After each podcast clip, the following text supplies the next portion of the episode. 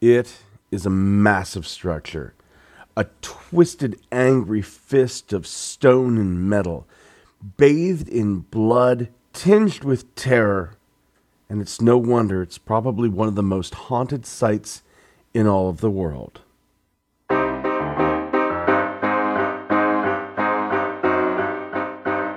You're listening to Old Timey Crimey, crimes from the golden age of yesteryear. Now, here are your hosts, Christy, Amber, and Scott.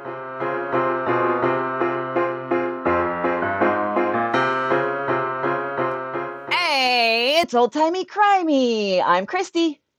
I'm Amber, and Scott is out this week. He's not feeling that great, so he has the week off. Send him your feel better thoughts so that he can feel better. But meanwhile, Amber and I are here continuing Spooky Ween month in which we put the spooky in your ween. No, ah, so dirty. so if your genitals start making some weird noises, you know who's to blame. Ooh. Haunted Ween. Haunted Ween. A few quick notes before we get started. As always, you can find our Patreon at patreon.com slash old timey crimey. And there we have not only our weekly old timey crimies, but we also have new bonus episodes coming out monthly that are bigger. This time we did the 70s. That's right, guys. We stepped out of 1951 and before and into the 70s. It was fascinating, and we each came up with some really interesting murder stories, some pretty horrifying. Yeah, and a three for one, no less. Yeah, right. Yeah, we each got a story. It was one of our menage a trois. So there is that. And if you're not the, you know, long term relationship type, if you would just like to leave a buck 50 on the nightstand, as some of our very good friends do, you can go to PayPal and use our email oldtimeycrimey at gmail.com. And that way you can send us a little something and we will still give you a shout out. And also, oldtimeycrimey.redbubble.com for merch. Guys, guys, I mean, Guy, Amber?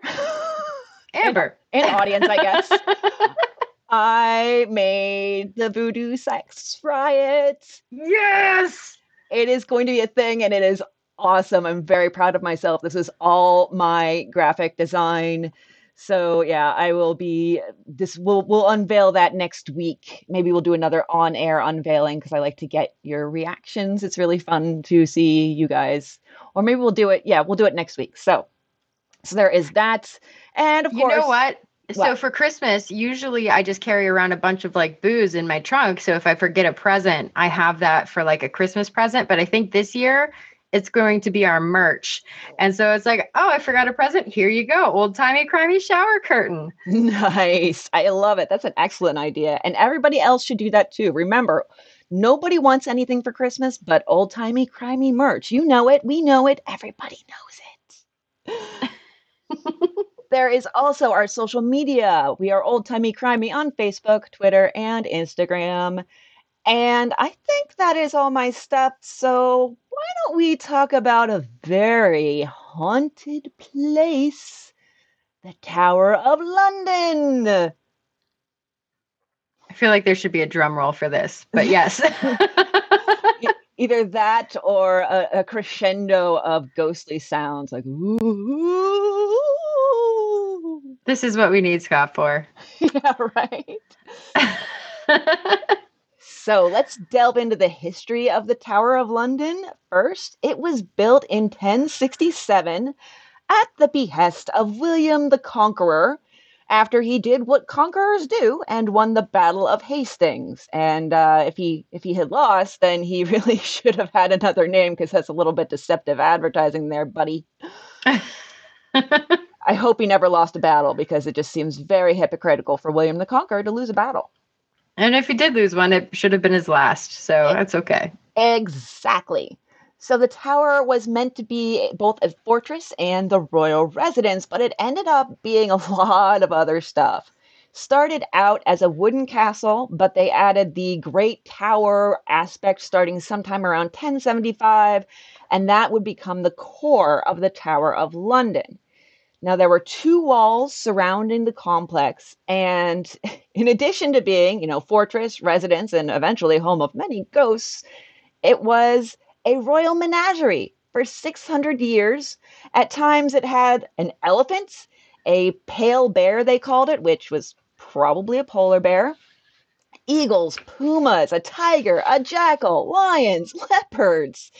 And, you know, if you're wandering around the Tower of London and you see a spectral figure that's not necessarily dressed in fancy clothes, but is more the, you know, peasant type, and that peasant is also maybe missing an arm or something, then you know that somebody got too close to the lions, which happened a bit. it still happens now, and there's gates and walls. that is true. Humans just can't stop humaning, and sometimes that's not a good thing. I agree. Unless you're a hungry lion. the menagerie aspect was dismantled many years later, but they say you can hear the ghostly roar of lions at night or see horses with bright red eyes racing around the tower. That would scare me. That would be terrifying. there is uh, uh, uh, the Denver airport, you land, and then on the way from the airport into the city, there is this giant blue horse, if I'm remembering correctly, with bright red eyes. And it is the scariest thing. And there's also a whole bunch of lore attached to it. I do believe that that horse might have killed the original sculptor. Oh my! I think it, I'm I'm totally just going off of a very faint memory here, but I think it fell on him. So that well, that'll do you. Again, caveat: I'm I'm not going off of any sources, just my memory of what either somebody told me or I read at some point and put in some back corner of my memory. So yeah, who knows? So the tower was also the home of the National Mint for 500 years. So that and it also became a storage place for government records. Because guess how they did it before that? They just had the monarch carrying everything around everywhere they went like for the entire government? For the entire government all the documents for the entire government like carriages i guess full of documents just because you know you've got the monarch there so all the people protecting the monarch are there. So also you can protect all of these documents as well but holy one one well placed flaming arrow and there's no more documents Exactly. I have to wonder how long it took them to come to that realization, or if it was a flaming arrow that made them come to that realization. My record's been expunged. nice. Expunged in, in flames. It is also the home of the crown jewels, and they do have an exhibit there where you can see all the pretty sparkly things that were kind of built on the back of colonialism. So there is that aspect. You know what? In with the crown jewels, though, there's actually a diamond that they believe to also be haunted, um, but only if the men touch it, which I love. I think that's fantastic. that is fantastic. I I love that too. Sorry, men. this diamond's definitely for the ladies. Yeah, like as as far as I know, as long as it's like one of like the the female royals, perfectly fine. Male royal touches it, Kaputski. that. Oh my gosh, I love that legend. That's fantastic. Again, sorry, man, but you know we got to get our jollies where we can. So it's harder to get our jellies. it really is. You know it. We know it. Everybody knows it. And so, of course, the tower has been a prison for many people. Over 8,000 people over a period of 750 years. That is a lot of really unfortunate people, many probably falsely accused or political prisoners. So, not great, you know? The gate through which they would bring these prisoners was called the Traitor's Gate, and we're going to get to a couple possible reasons that it might be called that. But as for executions, only seven people were actually executed in the tower, like on in inside the tower itself.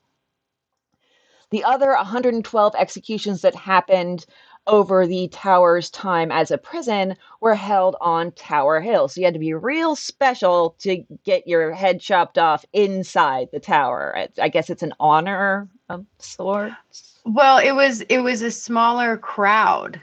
Um, so if if you were like of noble birth or something, then you would get executed in the tower because you were special and it was a smaller crowd. And if you were on Tower Hill, then anybody could come and enjoy the sight of your death. Yeah, if you were a noble, I guess it would be demeaning to have all those peasants watching you die. The commoners can't see me die. No, not the commoners. they will soil my soul. I'm surprised I was able to say that. it's a tough one. Now, where Tower Hill was, there is now a memorial garden, which is very appropriate.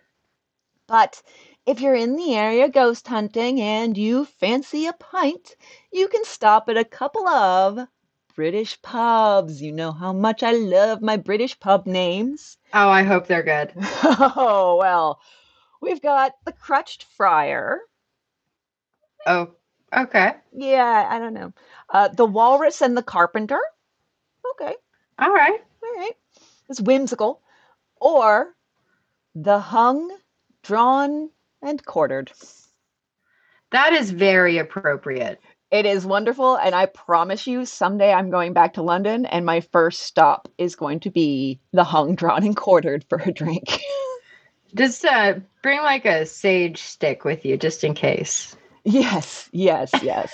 I also found for next time I go to England, I, and this I swear I wasn't looking for it, but I found on a website when I was doing some research, it was two clicks, and then I was looking at a castle with a hot tub Ooh. And not terribly expensive either. like, is that going to be our next murder castle? Uh, it can be. I don't know if any murders have happened in it, but the odds are pretty good. So, and if not, we can make it happen. Yes, we can. So, all right, let's talk about a couple of ghosts. Um, I, Amber, I feel like I'm saying ghosts like Wisconsin. I I have been practicing, so I can I can say it better now. So. right, then prove yourself. Go ahead. Ghost. Oh, very good. It did sound like you were going for goats there for a minute, but you ah, whatever. I tried. as long right. as I concentrate. oh God, that yes, that was hilarious. so, uh, we're going to start in the kind of beginning ish. And actually, the beginning of Tower Ghost starts before the tower was even a thing. Um, well, it was already a thing, but before it was as expansive as it is now. The Archbishop of Canterbury was Thomas Becket at one point in time. And in the 1160s and 70s, Thomas Becket and Henry II, they kind of got into it over church stuff. Just a note that we're not going to dig super deep into the history. We're going to gloss over some stuff because the point is uh, more about the ghosts, but we're going to give you, you know, at least the reasons that they may have haunted things. So, the Cliff Notes version. Yes. We are going to be hitting up some of these cases in the future, so, you know, we don't want to give too much away now. So, Henry II, which, by the way, we are going to have so many Henrys that just are not great. So, there's, there's a lot of them. Never name your children Henry. Yeah, that seems to be the case. Sorry, Henrys, but uh, all these other Henrys have really made it a bad name for you. Yeah. So, Henry II got a little riled up when Thomas Becket excommunicated a couple of his guys. And he said something along the lines of, Will no one rid me of this turbulent priest? And apparently, implication was everything back then because some of his men were like, Oh, that was an order to kill him? Okay, all right, we're on it. We got this.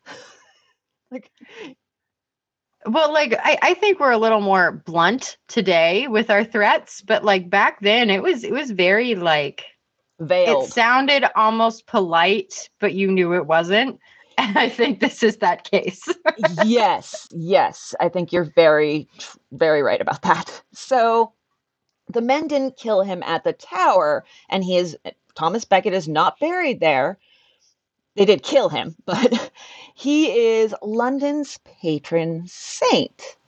And so when Henry III, what I tell you about those Henrys, was building up some of the tower walls in the 1230s, long after Becket's death, Becket's ghost was seen one night knocking the walls down with his cross, like entire walls, very tall.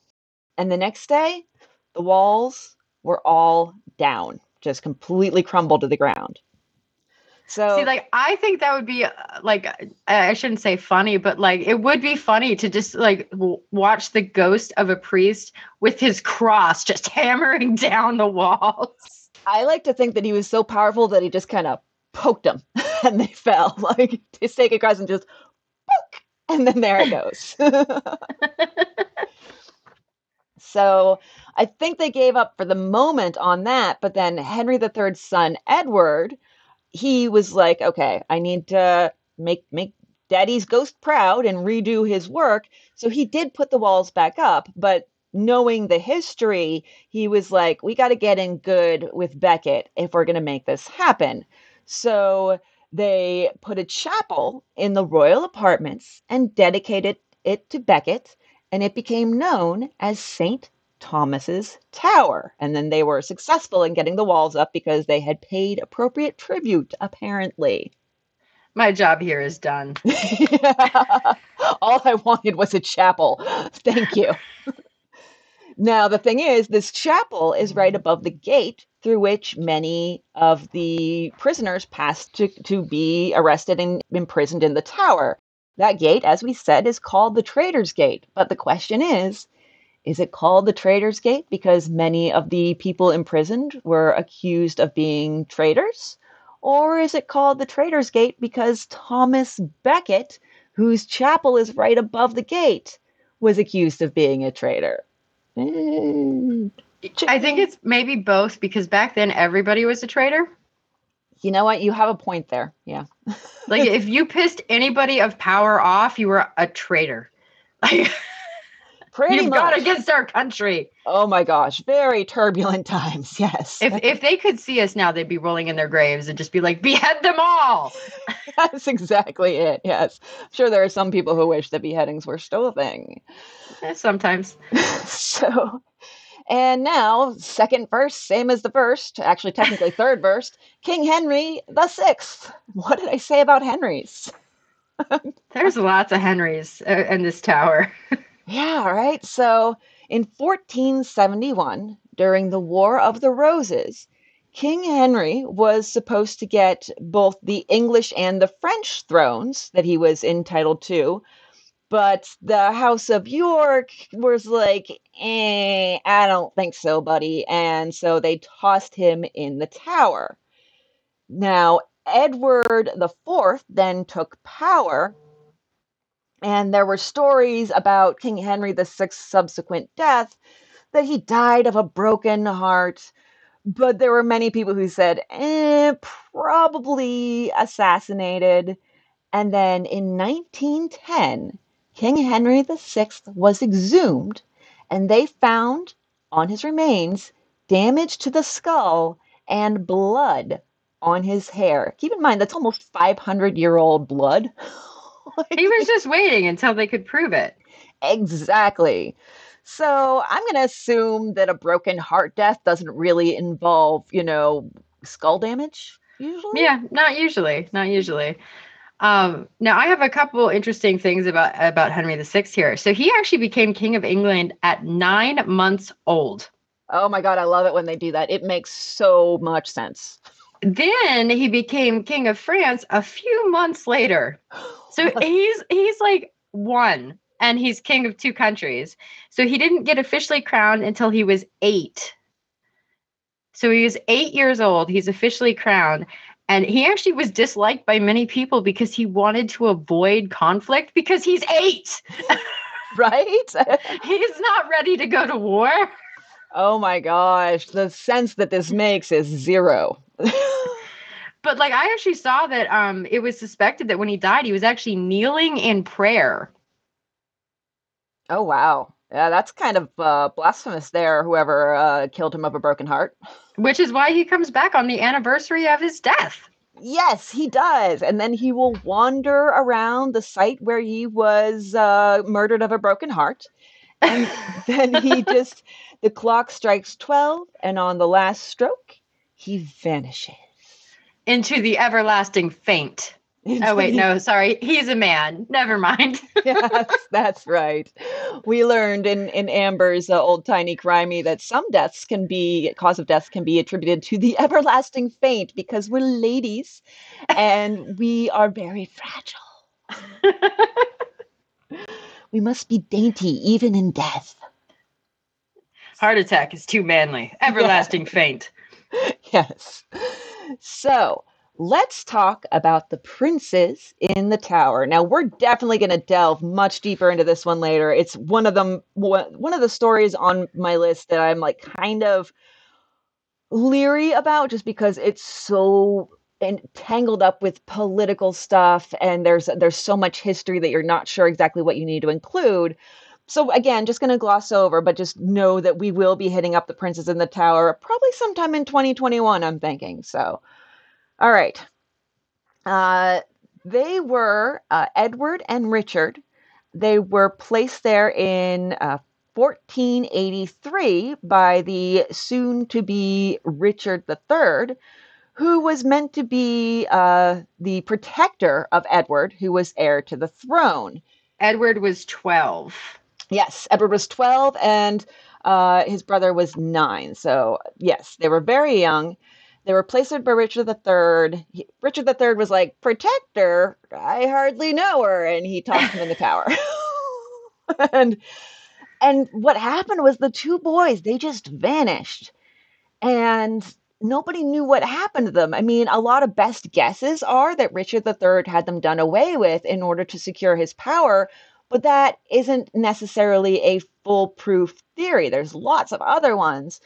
And nothing was seen of them for nearly 200 years until they were doing some some renovations and such and they found two skeletons in a wooden chest underneath the foundation of a privy staircase. So that's like you know, the uh, Matryoshka dolls level of hiding yeah. something. and the bones were children's bones and the size of the skeletons did coincide with about the size the princes would have been at the time of their disappearance. Now, also, this could have been any young boys that somebody wanted to hide their bodies. There's no true identification as of now, uh, but it, you know, it seems pretty likely. And now there are stories of people who see in the tower two little boys with their hands clasped wandering the halls, just holding each other's hands. And that is heartbreaking. It is. But there's also stories of um, people in the tower hearing the laughter of children. So there's maybe they're kind of happy sometimes, which we can hope. Yeah, that's that's nice to think about. It's nice to think that they might be happy even though they appear to be stuck on this plane if there are other planes. I don't know. So in 2015, there's an article where a woman was taking a picture in the tower of this weapons exhibit, and it's hard to tell exactly what was happening. You have her daughter in the picture, but it's hard to tell if her daughter was like looking in the mirror behind the exhibit or what. It kind of seems that way. And then behind her daughter was a boy's face. And the face is sort of ghostly, and the, the family does think that it is the young prince or should, would have been King Edward.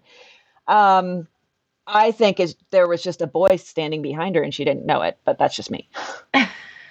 it's you, you know what? You'd be surprised how many tourists don't realize the people around them when they take pictures and then they're like it's a ghost. I bet that a lot of tourist ghost pictures are just other tourists. Right. Yeah and then the other thing about this picture is it's of the the part of the weapons exhibit she was photographing is like this incredibly flashy, ostentatious, jewel encrusted gun. like, it probably belonged to one of the Henrys. Yeah, probably, but like it looks like a more modern gun, like kind of James Bondish. Which who knows? Maybe it was used in a in a Bond film or something like that. But it definitely feels like England, you're kind of stepping on our toes there because we're the ostentatious ones and who No. guns. I know I know what it is. It is Sir Elton John's gun. Everybody knows Elton John is packing. And I mean, it, his would have to be jewel encrusted and probably really gaudy to go with his glasses and outfits. Liberace was Liberace was British? No, I have no idea. No, but I know Elton John was knighted, so I, I'm, I'm going with his. Okay, all right, we can go with that. Uh, Liberace is American, and I'm an idiot, so there we go. Thank I had no Google. idea that he was American, actually. I had no idea either. So, okay. So, and there's other pictures um, that claim that there's, okay, so it's a picture of the tower and there's a little smudge. And people claim that that smudge is one of the princes, but I claim that it's a smudge. Yeah, like clean your camera lens. Yes, exactly. You know, dirty fingers and then the camera lens. And it's an older picture too. So photography was not quite as up to snuff as what it is now. So yeah. All right. Do you have anything more for Princes in the Tower, Amber? Um, I have one last thing, and it's actually a more recent development. Apparently, after that picture with the little boy's face, there was actually a call to action to uh, exhume the bodies to do a DNA analysis. And uh, Westminster Abbey has refused. Oh, wow. Oh, my. I think that says a lot right there. Yeah. So they're like, no, we we've laid them to rest now. We're not doing it again. They're they're staying where they are. I think they know something we don't know. Probably. That's how I feel about all branches of the government, though, regardless of what country. yeah. yeah. All right. Let's talk about probably the most famous ghost of the tower, Anne Boleyn. So, she started out her time at the court as a maid of honor, which here in America we kind of co-opted that as a, you know, particular role in weddings. But back then it was kind of a junior lady in waiting position and she was maid of honor to Catherine of Aragon, who was Henry VIII's first wife of many, Yeah. as we all know. And so Henry kind of was like, eh, here's this pretty girl, and I don't like my wife so much anymore. So, what I'm going to do is I'm going to nope all of my country out of the official Catholic Church, and then I'll make my own church with divorce and annulments. Because why not? Exactly. And then in a completely unrelated event, he ditched Catherine and Anne Boleyn became his second wife. Absolutely unrelated. Those two had nothing to do with each other. He did not change the entire, alter the entire religion of his country in order to uh, get his jollies. So. No. Who would do that? Only someone named Henry. Oh. exactly. Oh, I love your oh there. so Anne was married to Henry and was the Queen of England for a whopping three years from 1533 to 1536. And then the problem was she couldn't pop out a son for Henry, and that was really all he wanted out of life. And I always just find it so hugely ironic that he went to such great lengths trying to get a son, and it was so hugely important to him. And all the ladies got blamed for the fact that he couldn't have a son. And but uh, biologically speaking, it is in fact the the the male who determines the sex. Of the Yep, it is the sperm. Yep. So all along it was him, and isn't that just history in a nutshell? So. So she had been, Anne had been a really awesome mistress, but she also had this tendency to speak her mind, and then maybe that's okay for a mistress, but it's not okay for a wifely queen. And so Henry was like, uh, "Hey, hey, over there, Jane Seymour. What up, girl? You're my mistress, but maybe you like the wife upgrade? I pro- I swear nothing bad ever happens to my wives. Did I say wives plural? Oops. Nope, I'm I'm a good man. Good man and They're a wonderful Bad husband. women. Bad Yes. women. So, of course, once again, will no one rid me of this troublesome wife? I'm sorry, it just kind of follows, you know? So he's got to get rid of Anne, and how better than to basically accuse her of sleeping with anything in sight?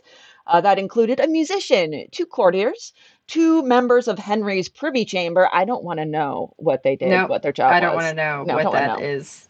yeah, a poet, and the super gross cherry on top, her brother. George. George. So we have the charges of adultery, incest, and treason, which in my notes, because I have a new keyboard and I'm still getting used to it, I have adultery, incest, and reason. And that's okay. And that's okay, yeah. So she was tossed in the tower in a cell above the chapel of St. Peter ad Vincula, which is the parish church of the tower. And five of the men who were accused of being with her were tried and executed. And if you're wondering, yes, her brother was one of them. And there are stories that Anne actually had to watch this from her window in the tower, which is heartbreaking. I can't even imagine. So I am not at all surprised that she haunts the place. Yeah, yeah. Girls got reasons. Girls got reasons. So Anne was sentenced to death after this, but Henry, being the wonderful husband that he was, he was real nice about it. He was like, okay, so normally we would burn you because that's what we do. But since, you know, you've been real good about all this stuff, uh, I'm going to instead behead you. Or, well, I'm going to have somebody else behead you. And instead of some guy who takes an axe and has to chop like six times to finish the job, I'm going to get a top notch executioner who will use a sword to do it. So it's just one slice. How's that sound, honey? That good? Does that work for you? Yeah, so nice of him. So nice. So she was executed two days after all the the dudes who she supposedly slept with, including her brother, uh, on the north side of the White Tower. So Anne was one of the few who was executed within the tower. Now, it's said that on her way to the execution, she looked, quote, as gay as if she was not going to die, end quote.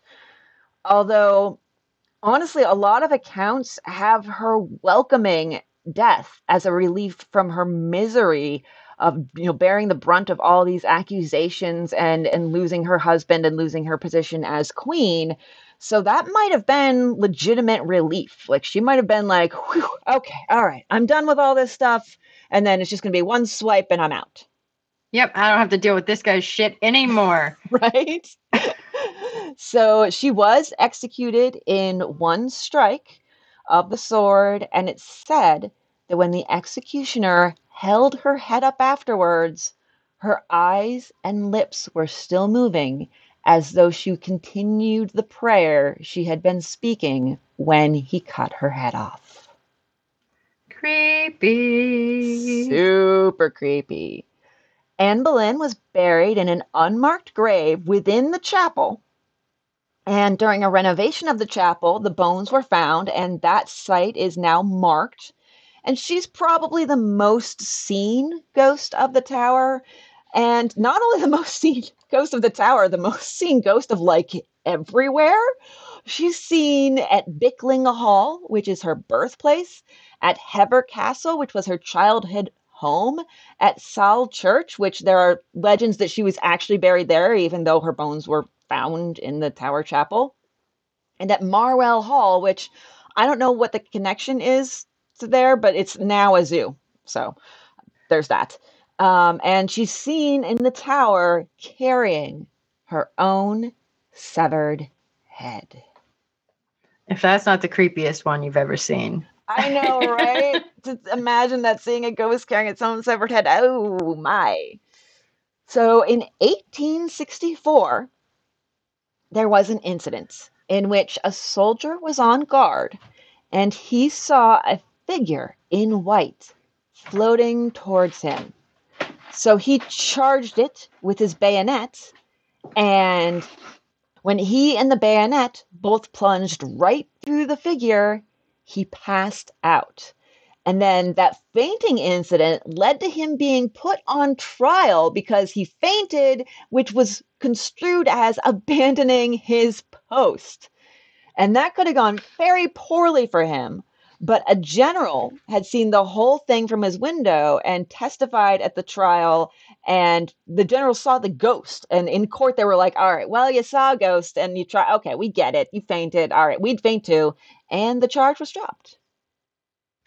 Which, hooray.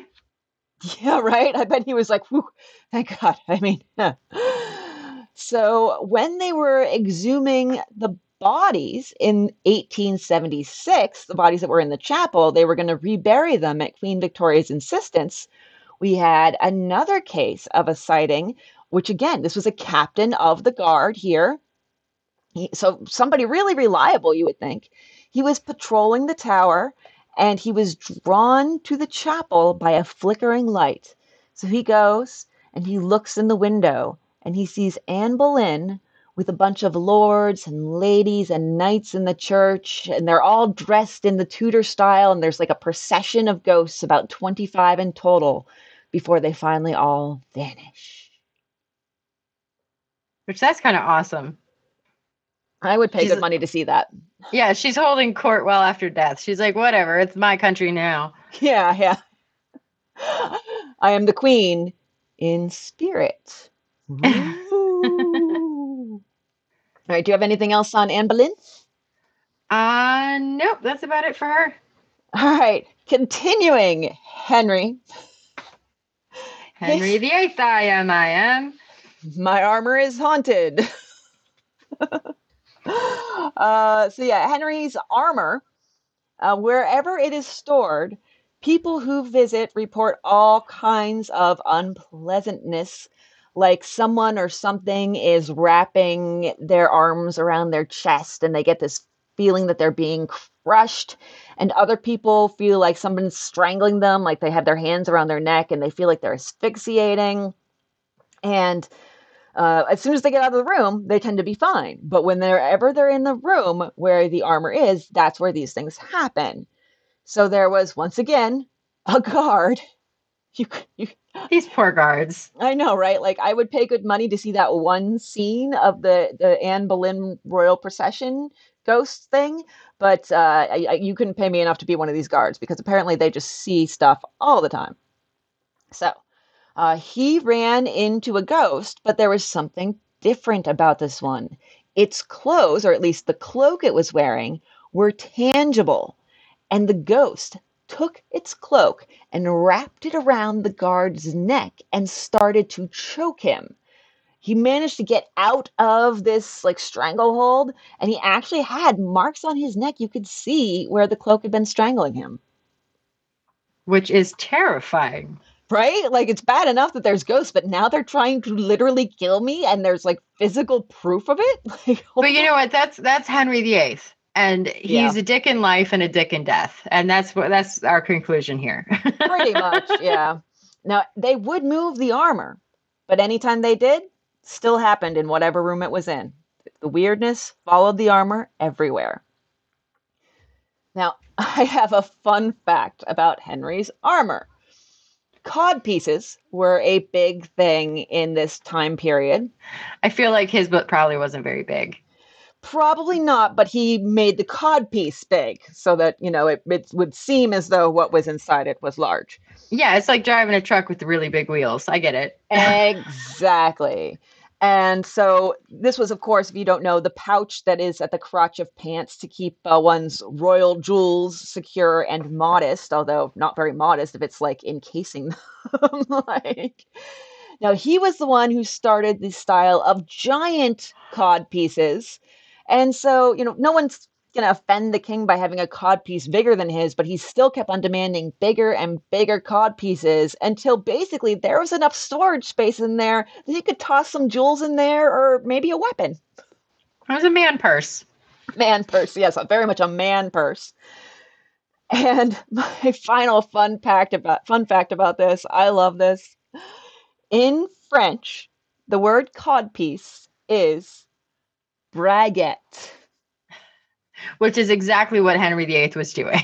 exactly. yes, I. That is probably one of the most delightful things I've ever discovered. I, I love language. What do you, what do you have in that man purse there? Oh, it's my braguette. yes, yes. All right. Anything else on Henry's armor? Nope. Screw Henry. Screw Henry. All right. Yeah. Let's talk about. Uh, I have the heading for this section in my notes because I'm a dork. Is the Countess of Steak? I'm weird. The Countess of Salisbury. yes. Her name was Margaret Pole, and she was in the 15th and 16th centuries. She was one of only two women in that period who could claim that she was a peeress, but she didn't come by that title through a husband. So, peeress is basically you know, a peer was a man with a title, a peeress is a woman with a title. So she came by it by birth, I guess, and remained uh, unmarried, I suppose. I didn't look too much into her life. Now, she had a turbulent relationship with Henry VIII. Uh, third verse, fourth verse, same as the first. I don't even know at this point. He's just causing so much trouble. So she now Margaret Pole had a close relationship with Mary. Mary was the daughter of Catherine of Aragon, who, if you'll remember, was Henry's first wife.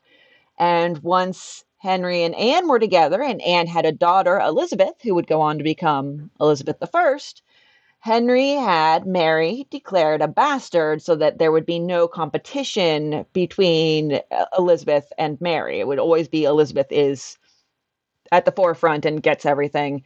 And that wasn't necessarily actually true. There was quite a there was some battling going on there eventually. Uh, but so yeah, this was not a great relationship. And then Henry accused her of supporting Catholicism uh, and also trying to get her son and Mary.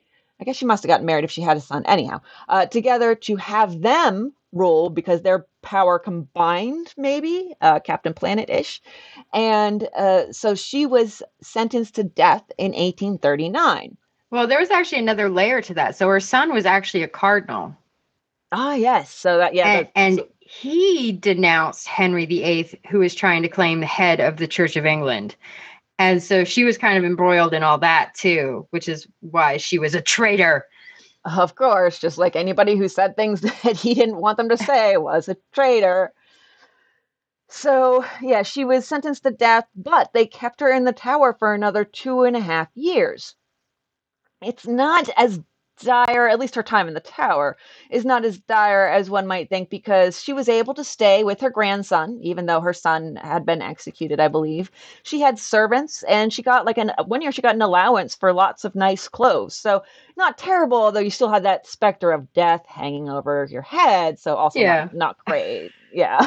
it's it's not terrible, but it's not great. So it's just meh. Um in 1541, she was, uh, her execution was actually ordered. Uh, now, Anne Boleyn was real enthusiastic about this. Margaret Pole, on the other hand, was not. She was and kind of a badass. She was, as we will see. On her cell wall, they found a poem carved, which read for traitors on the block should die. I am no traitor, no, not I. My faithfulness stands fast, and so towards the block I shall not go, nor make one step, as you shall see. Christ, in thy mercy, save thou me. And we're really going to see that she lives up to her poetry. Yeah, she does. So she was another one who was executed within the tower walls, so one of the seven, out of the sight of the public. Although there are two people who wrote accounts of it, and they just varied these sources wildly the write up. the one of them was like, oh, there were just a couple people there to witness it, and the second guy was like, actually, there were 150 people, including the mayor. Which I'm actually I, I'm inclined to believe him because I feel like 150 people are still much less than would have been at like the Tower Hill. Yeah, some of these some executions would get thousands upon thousands. So the, the, really a few is definitely relative here. The first guy who was like, "There were just a few," could have been like, "Well, 150 is a few compared to 10,000," you know? Or or maybe the guy with the 150 is a braguette. I love it. So this execution was happening, but Margaret was not having it. She refused to lay her head down and said, So should traitors do, and I am none. Basically saying, I'm not a traitor, yo. Like, don't make me do this. And so, okay, there's a couple different possibilities of what happened here. Again, multiple versions. Sources vary wildly. Uh, either there was a teenager, essentially, who was stepping in for the executioner who was absent. Uh, I guess he had gone off to war to execute people in other countries. Um, or, hey, who knows? It's England, possibly also within England. So, and he was not very good at it or the more fun version in which she refused to put her head on the block and then kept moving her head around and basically said like come and get it if you can I like that version so much more that she actually got up and was running around on the scaffold as the guy is trying to hack her to bits. Yes, that one is darkly delightful and I love her tenacity there that she's like, I'm not going to make this easy for you in any way, shape, or form. Not physically, not emotionally, not psychologically. No, no, no. You're going to remember this one forever. So, so yeah, he finally did get her, and he pretty much had to like hack her up because she was uh, she was resisting. Which, come on, I mean, right? You know, I, who wouldn't, uh, other than Anne Boleyn. Although I guess most people did try, especially for public executions, it was considered very seemly to make sure that you took it well, which seems very unfair. Um, I'm just saying. So, like in, in my notes, I have it. It took 11 swipes to get her down. And so, like, I'm just picturing, like, do, do, do, do, do, do, as she's running around screaming and bleeding, and the guy with the axe is just like coming after her and swinging whenever he could and, and, I hope that guy was the teenager stepping in for the real executioner because that just makes it even funnier in a very dark way. poor kid, honestly, and poor her. So the ghost story comes in to this particular scenario in that some visitors will actually see this scene reenacted. I want to go there just to see this scene reenacted. I'm not going to lie. Me too. Absolutely. Uh, and also during the scene, she screams a lot. So there's there's uh, there's audio uh, as well. Although I would uh, be that person that brings along my phone and that has the Benny Hill theme song, like, the Benny Hill song, like "Waiting," you know. now Margaret Pole was beatified in 1886, and she is also buried in the chapel. So, in addition to Anne Boleyn and Margaret Pole, uh, altogether in that chapel, you have three queens and two saints. So that's a lot going on in one place. No wonder it's so haunted. A lot of people that didn't deserve to die, too. Yeah, exactly. That seems to be a theme. So the next ghost is Lady Arbella Stewart. Now, she was one of the possible successors to Elizabeth I, so there was lots of political intrigue going on there. And then she went on to marry the second Duke of Somerset. However, she didn't have the permission of King James the Sixth and the First. Now, memory serves, he was King James the Sixth in England, but King James the First in, I believe, Scotland, because in, in England they'd already had five King James's, and in Scotland he was their first. So yeah, he was actually the sixth and the first, which is weird but kind of funny. Not confusing at all. Not confusing at all. No. So he tossed uh, uh, Lady Arbella Stewart and the second Duke of Somerset into the Tower because they didn't have his permission, and also this was a threat to power. Now, they had an escape all planned out. And the Duke did manage to escape and he made it to Flanders. But Lady Arbella was caught and taken back to the tower. It's actually a very heartbreaking story. I believe that what happened was something went awry in where their meeting place was supposed to be. And so he managed to get out, but she waited and waited and waited. And when he didn't show up, finally, like after too long, she got on her boat, but they'd already managed to track her down. So that's such a shame. It really is, because this sounds like it could have been quite the love story. She went on a hunger strike and died in 1615, or she might have been murdered. Could go either way. could go either way. I love how we have such differing accounts. It's like heartbreak or, uh, you know, massive skull damage, hunger strike or murder to death. So who knows? Uh, she is seen wandering the tower grounds, crying. And there's also a story that the governor of the tower he and his wife were in the room where Lady Arbella Stewart died, and a, a ghostly presence actually pushed the wife out of the tower and, and like just was, was absolutely unrelenting, just like, bam, get out of here. And that was a, a really creepy thing for them, I guess. So. Yeah, apparently it was only women that that really got haunted by her. Um, because there's a, a few women have have stayed in the room and said they felt like they were being strangled. Oh, oh I hate that idea. It, that is scary to me. Like the idea that you might feel like you're being strangled and there's nothing you can do about it because it's some ghostly presence. And I don't even know if I really believe in ghosts, so it's still scary. I don't. I still don't like it. so, uh, do you have anything else on Lady Arbella Stewart? No, I do not. All right, let's talk about the keeper of the crown jewels. And no, that is not, in fact, a euphemism for a braguette.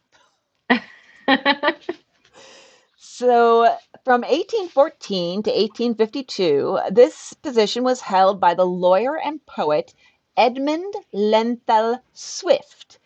And so, as such, as part of like one of the perks, he and his family were granted a residence in the Tower of London. Now, in 1817, it's October, and one Saturday night, he's hanging out with his family in the apartment, which, by the way, is the same apartments where Anne Boleyn was kept until her execution. Dun dun dun. Exactly. He's there with his family, which is his son, his wife, and his wife's sister. They're all sitting at the table. The the windows are closed, the curtains are drawn, and there are just two candles going. Now, only two out of the four people at the table saw what happened next, which is a cylindrical tube appeared in the air above the table, just suspended there. And then something in the cylinder, like a cloud or smoke or something like that, was constantly moving. Very strange. It's very weird. Yeah, it's it's not it's not your typical ghost story, that's for sure. So this item moved around and it kind of like stopped around each person to sort of visit with them briefly, and then it stopped at his wife, who freaked out and said that it was seizing her. After which point it disappeared into like a window. It like went into the, the crevice where the window was and just poof, gone. But only he and his I believe he and his sister-in-law, if I read the sources correctly, saw it. The wife who said it was seizing her like she knew they saw something but she just felt this this presence and something grabbing her i guess or, or eh, probably strangling her as every ghost seems to do around here. Yeah lots of strangling going on. Yeah yeah. And so yeah she didn't see it but she felt it. And his son who is six was also at the table and didn't see it. So kind of strange only two out of four witnesses. Now uh, Swifte wrote about this he said, quote, Shortly before this strange event, some young lady residents in the tower had been, I know not wherefore, suspected of making phantasmagorial experiments at their windows, which, be it observed, had no command whatever on any windows in my dwelling. So basically, girls were either um, conjuring something or pranking. Why is it always girls? I don't know. I think he, it very well could have been boys, but it's always blame it on witches. Witches. So the tower added a sentry to make sure that none of the lady residents would do some more, you know, cause some more mischief and shenanigans. so one theory that I've read about this is that it could have been ball lightning. So ball lightning is obviously it's exactly what it says. You get a ball of lightning, but it hangs out for much longer than a lightning bolt does. You know, a lightning bolt is like and gone. This one's like, I'm gonna stay here. Let's chill for a while. And they can be tiny or they can be big, like many feet wide. Uh, sometimes they explode, and then afterwards there's a strong scent of sulfur. And the thing is, they're still completely unexplained. I mean, there's many theories, but nobody's really nailed it and proved it. They they haven't even proved that they exist. Yeah, and, and like from what I understand about it, even if it does exist, I'm assuming it does exist. Um, it's rare, like super rare. And these people were describing a cylinder, Yeah. and two of the people there didn't see it. So like I'm ruling that one out. Yeah, and not exactly. If it, if it was ball lightning, then how did it only appear to two people? So now this same dude, Swifte, keeper of the jewels, uh, just a few days later, he knew about another experience that happened, and he reported about this. So it was a, a sentry of the crowned jewel tower saw this was just by a door, and he sees this gigantic bear come out from underneath the door and so I guess what people always do, sentries and guards, when they see something that might be a go- ghost, is they try to stab it with their bayonet every time. It's a thing. It's a thing. Although we'll see uh, next week somebody try to shoot a ghost, so there's that. and uh, the bayonet uh, got stuck in the door because the bear was not actually uh, corporeal. So Swifte said, quote, he dropped in a fit and was carried senseless to the guardroom. His fellow sentry declared that the man was neither asleep nor drunk, he himself having seen him the moment before, awake and sober. And two to three days later, the sentry who saw the ghostly bear died. So this, I actually uh, saw one one source that said that it is the devil bear, and that if you see the devil bear, you will die. So it's like the ring, but a bear. It's it's a bear straight from hell, basically to let you know that you're dead. Like, I my head headcanon for this bear is that it was one of the bears in the menagerie and it died a horrible death for some reason and so this is its vengeance and maybe it was like a sentry or a guard or something that killed it. So there you go. That's I just tied it up, wrapped it up all neat with a bow. There you go. okay, works for me. Mystery solved. It's definitely not ball lightning though, so there's that. All right. And finally, uh, let's talk briefly about the White Lady of the White Tower.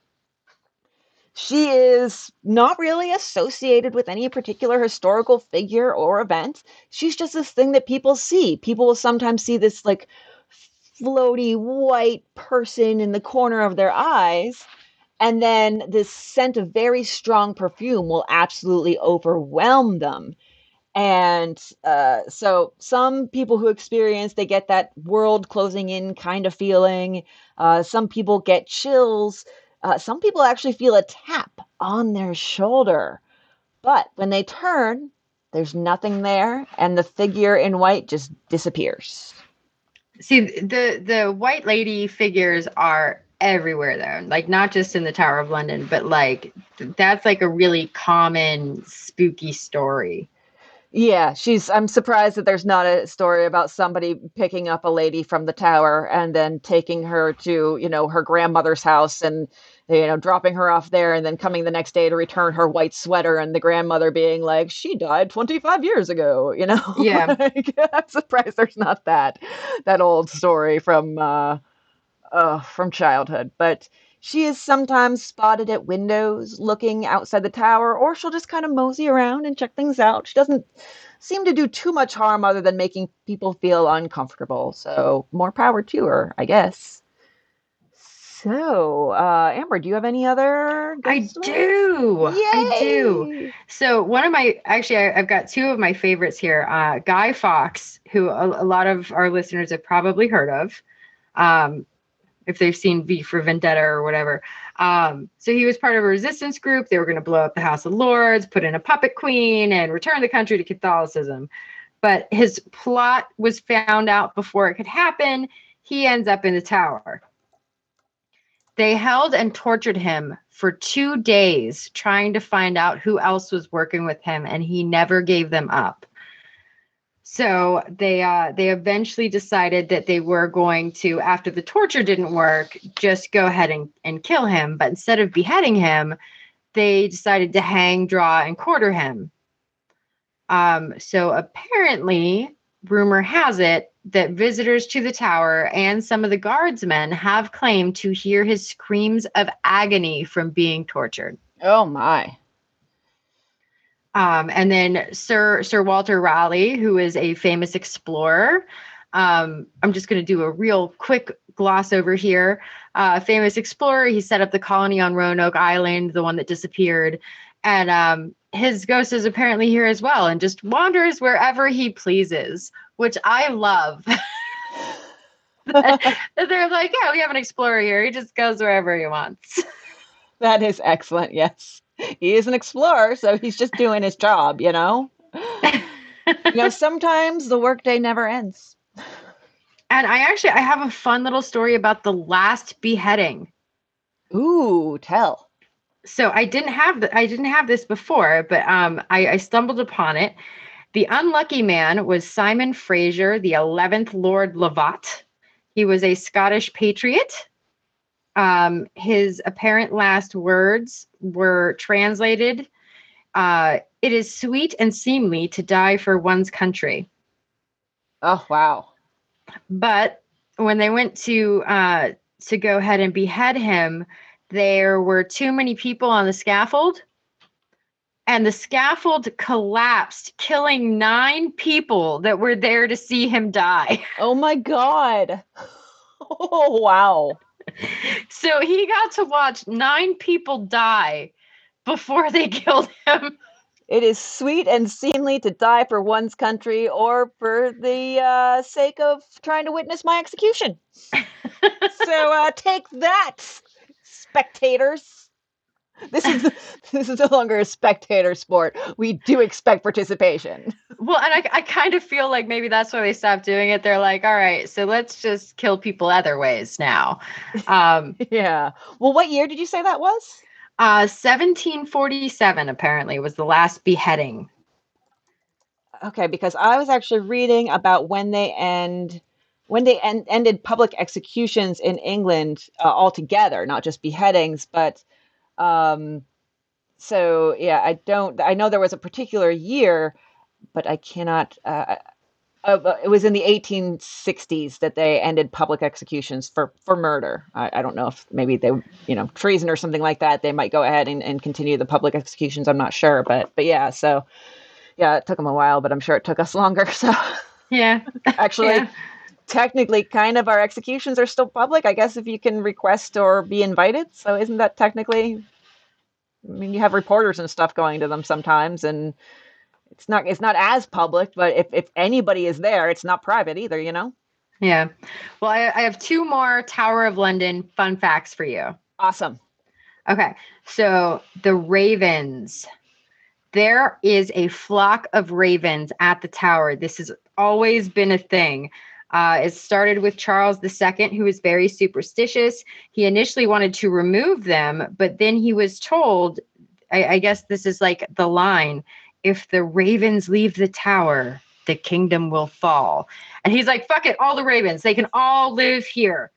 um, so they always have ravens. They actually clip their wings so that they can still fly, but they don't fly far. They have a raven master Ooh, who uh, in current job. time, I know, right? He actually has several social media accounts set up where the public can keep up to date on the tower's ravens. Um, and I, I found uh, some little fun facts at some of the executions, like Anne Boleyn's exe- execution. Even the ravens of the tower sat silent and immovable on the battlements and gazed eerily at the strange scene.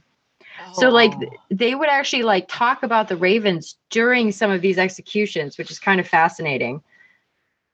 Um, and I, I, I guess this this theory started because the ravens living in the tower were actually killed during bombing raids um, during one of the world wars. Only two of these ravens lived, Mabel and Grip. But when Mabel flew away, Grip was left despondent and then also flew away. Um, and just because all of all of the time and what was happening, um, British newspapers started printing that Britain's going to fall, and so they're like, "More ravens, more ravens, bring all the ravens back." oh, that is wonderful. I love it. Okay, and then one last fun fact for you to bring back some of our childhood because I know you and I have always been readers. We were those kids. Oh yeah. So have you have I'm assuming you read Goosebumps as a kid. Oh yes, yes, definitely. So the tower has actually inspired a lot of ghost stories and actually in, appeared in an installment of Goosebumps. Oh, okay. Hmm. Which I thought was fun because it was it, it's it's Halloween time.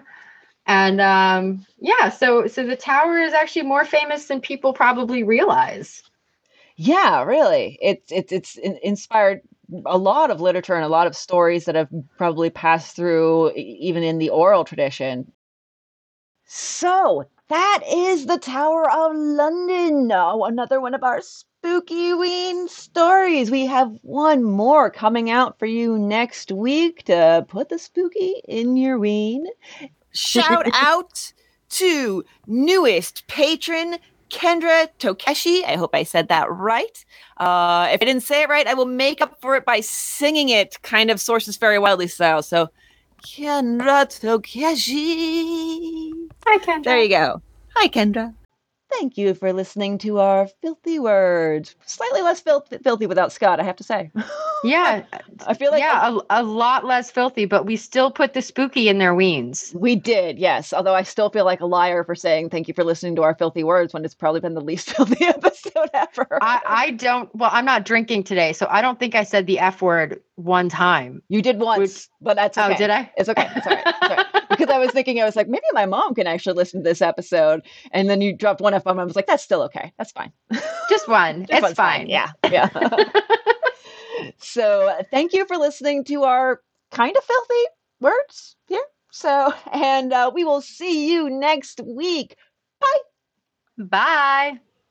My sources this week are exploringcastles.com, thelineup.com by Jessica Ferry, Ranker by Aaron McCann, thetravel.com by Vanessa L, fascinate.com by Stephanie Kelsey, and Folklore Thursday by Kim McGreal. My sources are Dr. Ed Morris on exploring castles, Tracy Borman on History Extra, historic royal palaces, Joseph Curtis on the Daily Mail, Wikipedia, haunted rooms, strangehistory.net, the Travel Channel, Paul Anthony Jones on Mental Floss, Jessica Ferry on the lineup, and an article entitled Ghosts on the Drink Tank by friend of the show, Chris Garcia. Awesome. Which, by the way, uh, Chris, a special thank you for making a decent audio recording possible. You know how you did it, and we appreciate it very much. We love you. We do. So,